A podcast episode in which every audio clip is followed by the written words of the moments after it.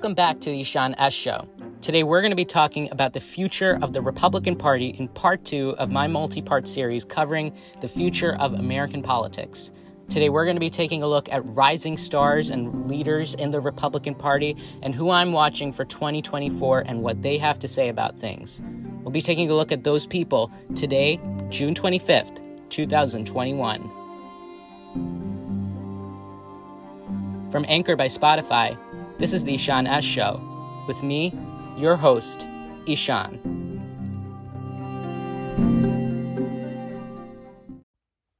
Welcome back to the Ishaan S Show. It's great to have you all back on. Let's get right into today's topic. So, today's episode, as you heard from the opening, is the second installment of the Future of American Politics series, in which I take a look at where I think American politics is headed in the post Trump era. Today, I'm specifically going to be talking about the future of the Republican Party. Now, here's the deal I can't talk about the in- future of the entire Republican Party because that's unrealistic uh, for me to do. Anything as big as a political party, you can't analyze every bit of it. So instead, I'll be talking about the up and coming leaders in the Republican Party who I think are going to run in 2024. Now, full disclosure, Former President Donald Trump will not be on this list just because, as I have said repeatedly on this show, Donald Trump is the, is a strong leader, probably the strongest leader in the Republican Party, so technically not a rising star. And we always are watching him for his next political move. So I don't think we need to really cover him because we always we know a lot about him. Now, with that being said, the next leader of the Republican Party is going to have a lot of responsibility, the biggest of which is navigating their party through a transformation that hasn't been seen since Ronald Reagan took office. Former President Trump transformed the Republican Party in a manner that no other president I've seen um, been able to do for a long time. And it's quite impressive how he changed the platform for the party very quickly and his presidency was marked with so much um, you know so a lot of interesting stuff. He managed to switch the republican party um, over and over. And even while he's not been in office there have been continued affirmations of support for donald trump. So he's held on to the party in a very interesting way. And the next republican leader is going to also have to emulate that i feel. Maybe not transform the party again but at least take on that mantle for uh, for Donald Trump. Now, a large part of this list is Trump administration alumni who many pundits have been watching very closely. In addition to that, Trump allies and foes from all kinds of backgrounds are also on this list. A quick disclaimer the people on this list and their political views are not in conjunction with mine necessarily.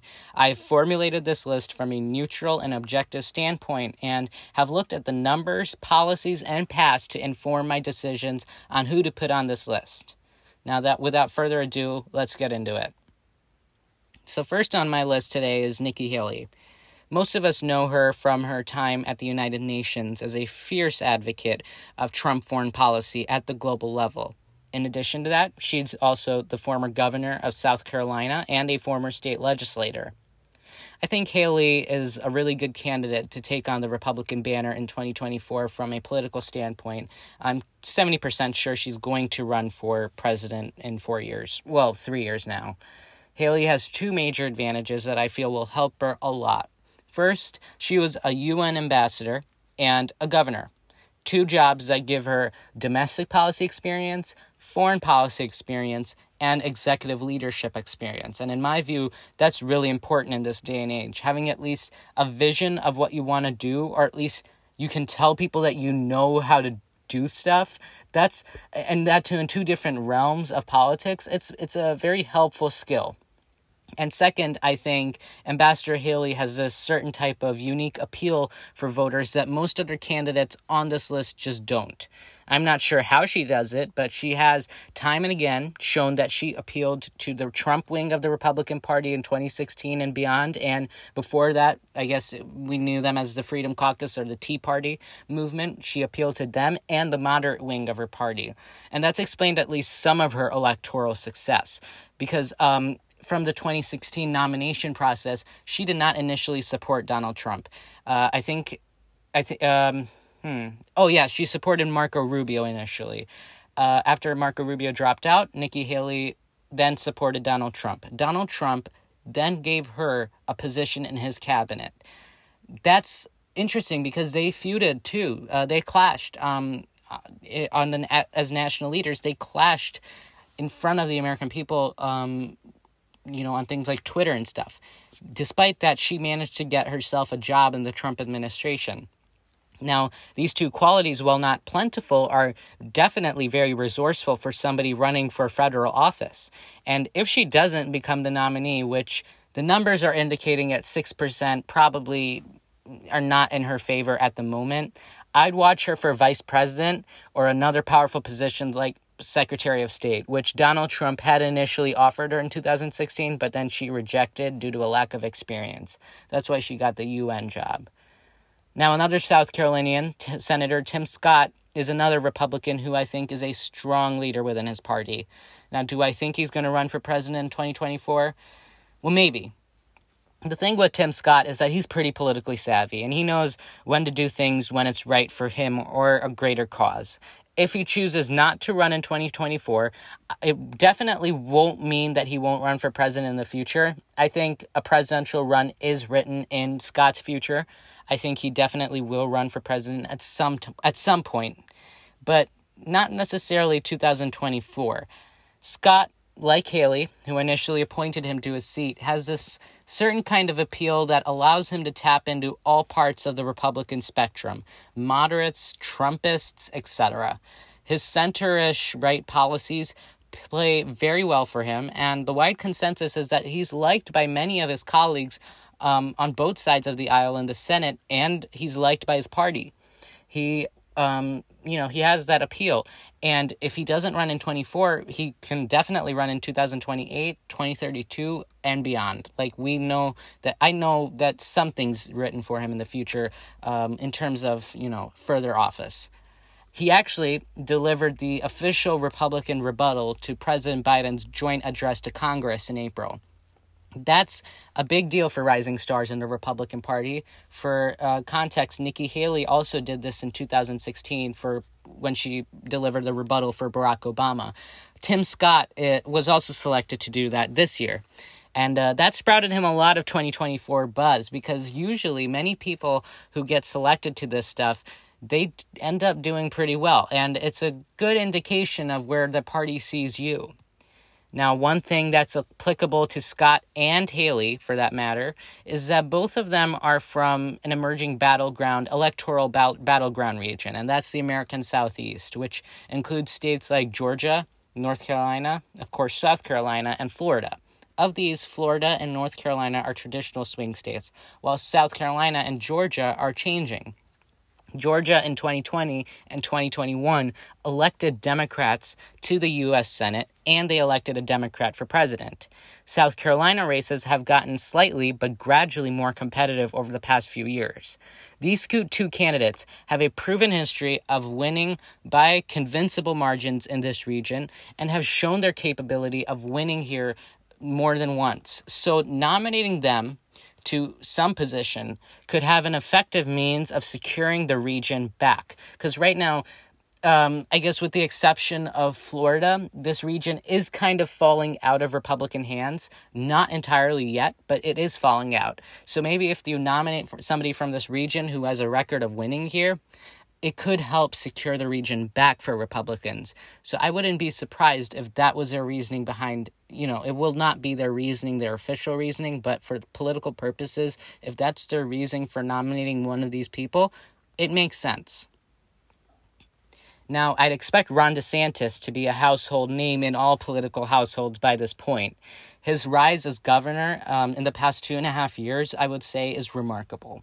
He started off in the military, became a congressman, and was also a founding member of the Freedom, Cong- Freedom Caucus while he was there in the House. And that has been a big group for conservatives and libertarians. And I would say it kind of prompted Donald Trump's 2016 run, or at least inspired the you know the fuel behind his run, uh, the support, that that type of stuff. Um, uh, so Ron DeSantis was a founding member of this group of Republicans. And in 2018, he was elected governor of his home state of Florida. Now, DeSantis is a darling of the right, and Donald Trump also really likes him. A big stamp of approval in this era of Republican politics. I feel the defining thing slash event from his governorship is probably going to be his handling of the COVID 19 pandemic. For DeSantis and most governors, actually, COVID has been super weird. Shoots up one day, goes down significantly the next day and the press has no idea or doesn't just doesn't understand how to cover this. So for desantis who had an awkward encounter with covid in his state last summer and winter i think was heavily scrutinized for that. But then this year the recovery and vaccine distribution effort have done i'd say pretty well.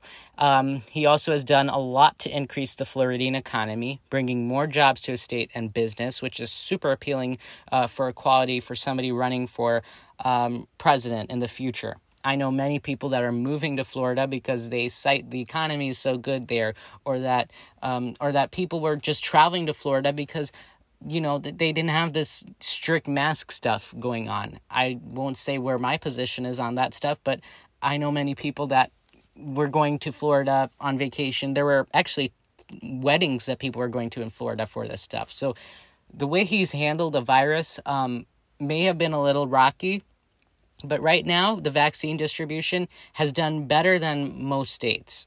I think that's really good going for him. Now, in terms of his political aspirations, I'm 80% sure that if President Trump does not run in 24, then DeSantis is most certainly going to and he probably has the best shot at winning the nomination for that matter.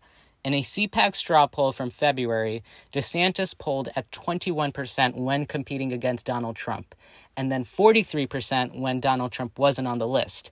Mind you, that any number north of 20% in a primary with more than five candidates is great news. I'd also like to mention that he's had a proven record in Florida, a swing state. That's a great asset. We'll need to see where those numbers go, but I think Ron DeSantis is probably one of the stronger candidates on this list.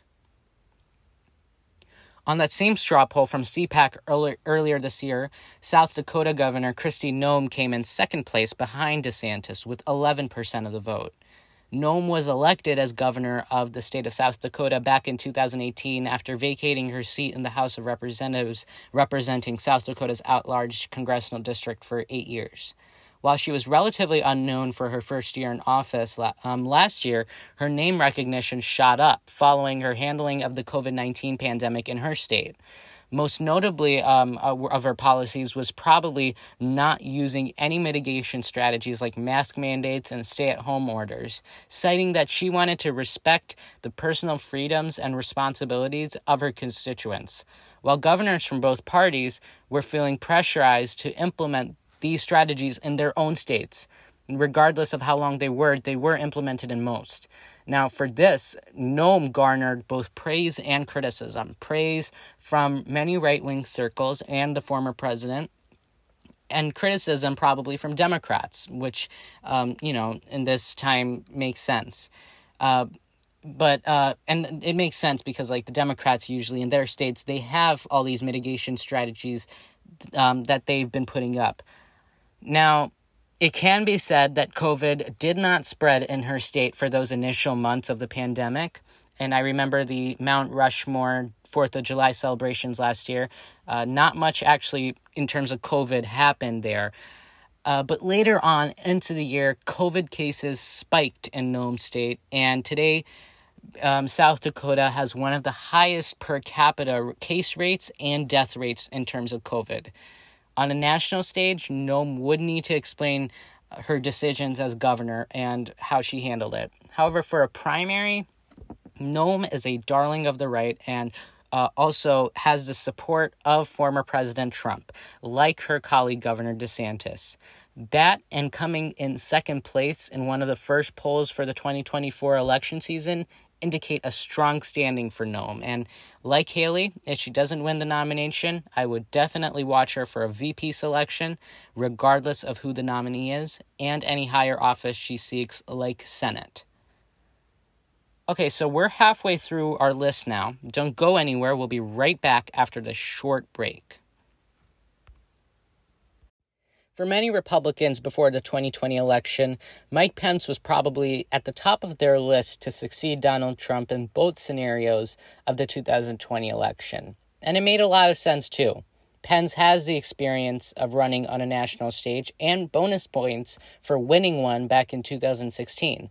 Vice president is the only other government position in the United States to have the title of president in it, other than president of the United States. And Pence is one of the few people in history to have the opportunity to watch the presidency up close, probably without the filters that we get to watch the presidency through. The experience that Mike Pence has garnered from his time in office is similar to that of Joe Biden, George Bush Sr., and other VPs alike. Regardless of your opinion about these people, they do have a lot of experience. And Pence can stand on a debate stage and claim that he was at all times a heartbeat away from the presidency, which is substantial experience and confidence for most of the American people. So if he is to run, I don't think anyone is going to question his experience. In addition to serving as Veep, Mike Pence served as governor of Indiana and a congressman representing the state.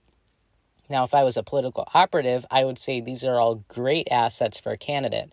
But where, where I would have to think twice is when I look at the actual politics of a Mike Pence candidacy in the Republican Party. A big rift was created between Mike Pence and Donald Trump following the 2020 election over certification of the Electoral College on January 6th, and we all know what happened that day. Ever since, Mike Pence has seemingly gone into hiding. While it appears that Trump and Pence have mended their relationship, there are still many scars. And if I can be honest, I know one I, I mean, honestly, no one really knows what Mike Pence means when he talks about his time in the Trump administration's last days. Sometimes he praises it, and other times he takes passive aggressive swipes at the former president. He's not very popular among Republicans anymore. And while Pence, in fact, while Pence was giving a speech at a Republican dinner, some attendees began shouting traitor, traitor at him. I can't say these reflect everyone's sentiments, but they do for many. And Donald Trump hasn't even said he, whether or not he'll consider Pence for the VP slot should he run again in 2024, saying it's, quote, too er, soon to tell.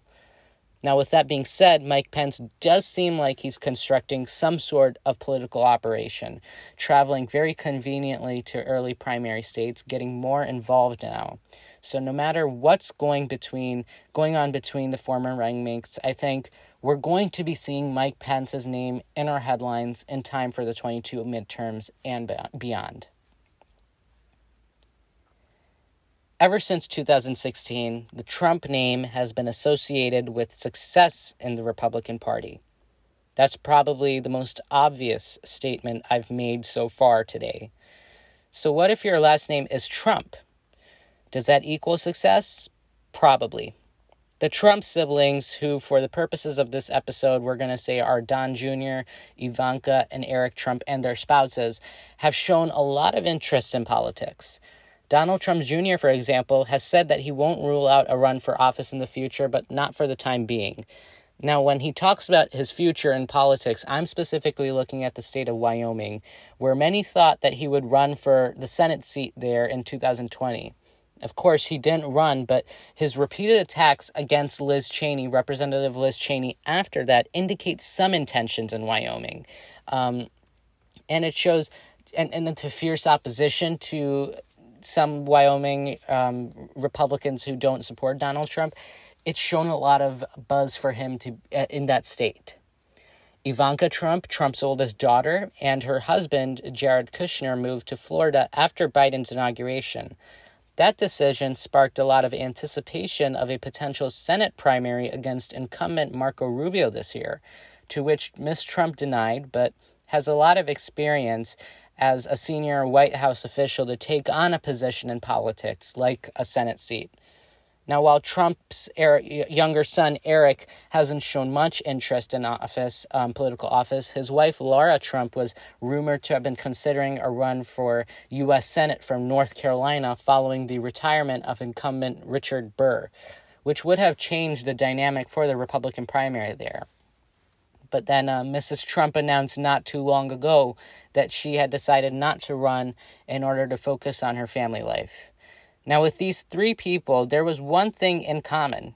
Trump in their, well, two things, I guess. Trump in their last name, and then number two, even the idea of them running for political office in their respective residences sparked a lot of excitement from the base. And they probably would have all easily won their primaries and for some, their elections. So while all three have declined to run this year, their influence indicates a bright future in the party and gives us a perspective on the power that they wield. Former Secretary of State Mike Pompeo has emerged as an unlikely political force since he left the State Department. He's been very open about his own presidential ambitions and has been very proactive in his pre campaign campaigning.